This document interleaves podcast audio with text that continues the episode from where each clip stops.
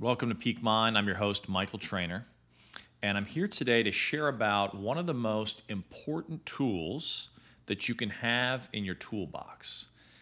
And that, my friends, is boundaries. What do I mean by boundaries? Boundaries are the invisible lines we set with ourselves and others to protect our inner peace. And I don't know about many of you, but I can say from personal experience that I was not always good at setting boundaries. In fact, I'm still working on it because I am a recovering people pleaser slash nice guy. And what that has meant for me through the course of my life is that I had a bit of a martyr complex. Like, give me your shit, give me your your troubles, your challenges. I'll take them on, and uh, projections. Thank you very much. I'll take them all. And while I thought that that was of service, there was a piece of me that felt like, okay, if I somehow bring myself down, there'll be more of a of a camaraderie, more of a, um, you know, the other will somehow be improved by me bringing myself down with their problems, challenges, etc. And of course, that's a totally fallacious notion. That is, there's absolutely no uh, degree of truth in when we compromise ourselves or make ourselves smaller, we are somehow making another person bigger. And if we are in a relationship where we think that is the case, that is a massive red flag, and that is not your relationship. So, in, in essence, we want to be in win-win relationships, right? We want to be in a paradigm where we win when other people win and vice versa. And the way that we do that is we surround ourselves with batteries, people that charge us up, and become very mindful of black holes, the people that suck our energy, that that that pull us down. And one of the ways in which we can preserve our energy so that we can be the batteries that we want to be out in the world is by uh, setting effective boundaries. And there will inevitably in life be people who want something from you, uh, want to dump on you, want you to fix something, fix them, um, take on their shit, take on responsibilities for the agreements they have with other people. There's a lot of energy leakage and courting that happens energetically where people want uh, you to gossip with them, to uh, to basically come down to their level uh, in, in some per- perception that, that you are soothing them, that you are that you are in solidarity with them. And in part, I think there's a human aspect to this, right? That's deeply human, wherein we look for shared ground, mutual ground. And there can be tremendous affinity in sharing ourselves vulnerably. But I would say the timing and the people with whom we choose to share that vulnerability requires an astute awareness. In other words, don't share with just anyone vulnerably, because that can also uh, come back at you. Uh, it can also turn you into a black hole, so to speak, energetically. And not everyone deserves your innermost truth. So, what I'm encouraging here is, is sort of taking yourself to the inner gym. And as you strengthen the muscles, as we do in the gym, you strengthen your inner sensitivity and your inner sensibility around when and where it is appropriate to define your boundaries. And this is likely in accordance with your vision, your values, uh, a clear sense of who you want to be in the world and what you're looking to call in, what you're calling forward, who you're calling forward with you as you sail towards that, that true north that only you know, right?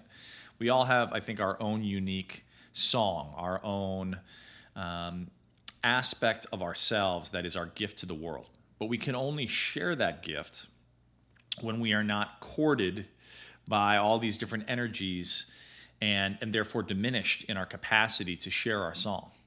There's a, a famous myth, as many of you may know, um, called the Odyssey. And Odysseus is led to this, this rocky shore by these seductive sirens singing a song that has led many sailors to their to their demise.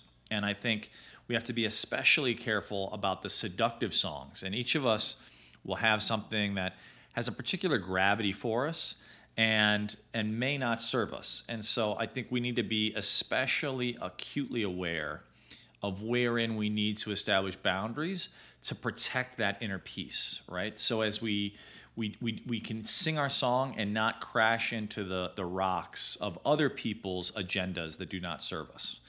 And I think in that process, one of the things that becomes extremely important is having practices and an awareness that enable you to stay sensitive, to stay at center.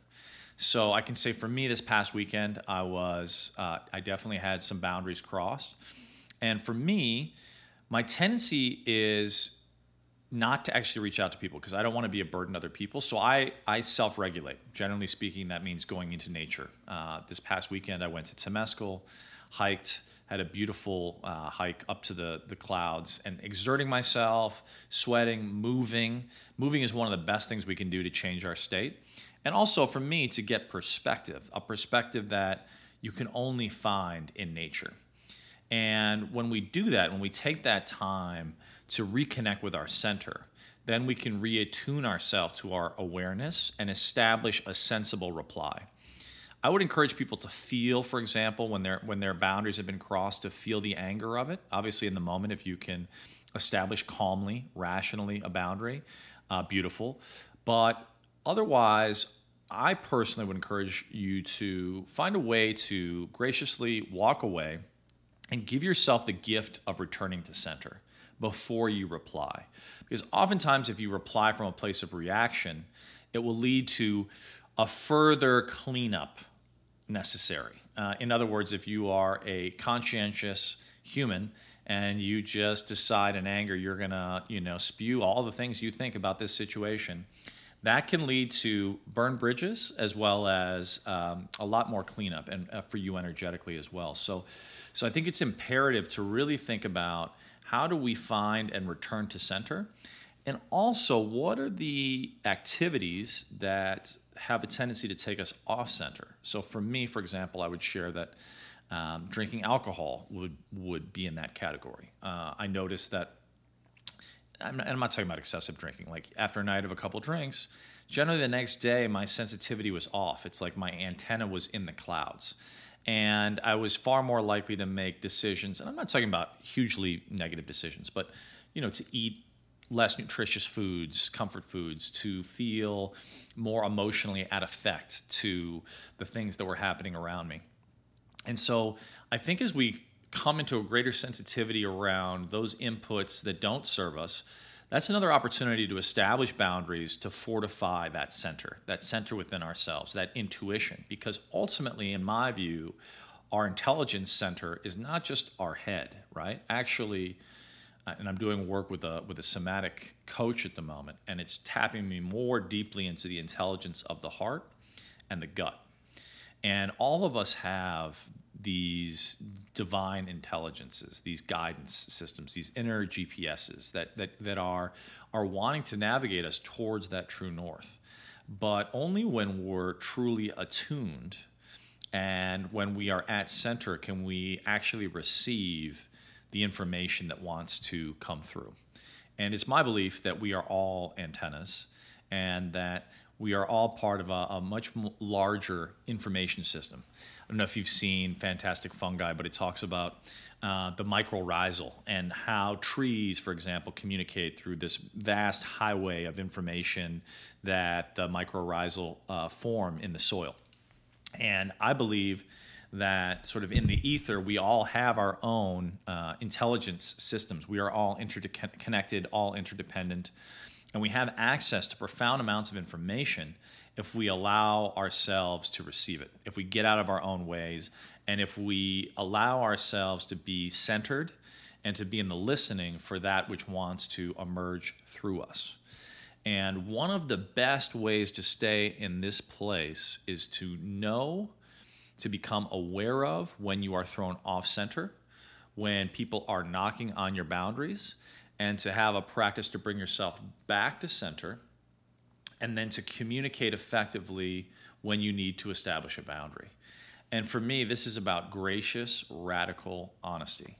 If I feel like, for example, someone's sharing a story and it's a story I can't really do anything about and is going to likely be triggering or bring me down energetically, I've now, instead of just listening and knowing, oh man, this is going to weigh on me, I'll say, look, I'm not bypassing here. If I can have some agency and affect this in a positive way, please, please share it with me. But I also, um, you know, am a deeply sensitive human. And also, I generally am an action oriented human. So, unless it's profoundly serving you or me in sharing, do you mind if we uh, talk about something else?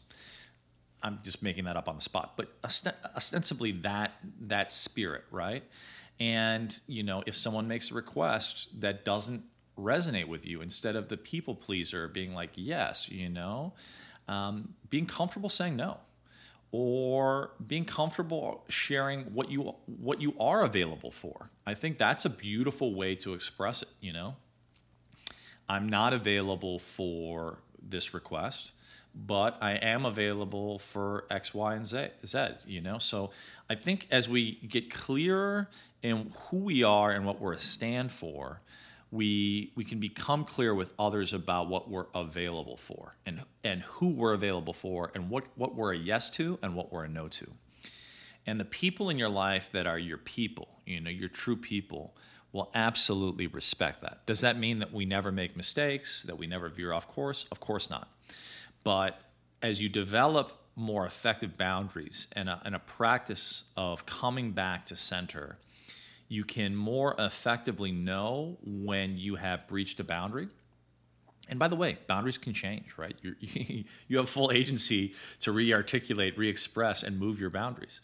But but becoming aware of your inner landscape and establishing those those those contexts with yourself and others around where you feel safe, where you feel held, where you feel in your power, where you're able to protect your peace these are essential awarenesses and essential skills. And your ability to communicate that which you are a stand for and that which you are not available for is one of the most profound tools that you can exhibit, both, I think, in your own inner development as well as in the context of right relation with other people. So I hope you guys found this valuable. Uh, it's been really up for me. Uh, if you have any comments around how you set effective boundaries or any insights, perspectives, books that you think would be helpful for others, uh, please feel free to share in the comments. Uh, message me anytime at Michael Trainer across social. Um, and I love hearing your feedback. I love your insights. So thank you guys so much for listening. I hope you're doing beautifully. And uh, here's to effective nourishing, clarifying boundaries and the peace that they afford.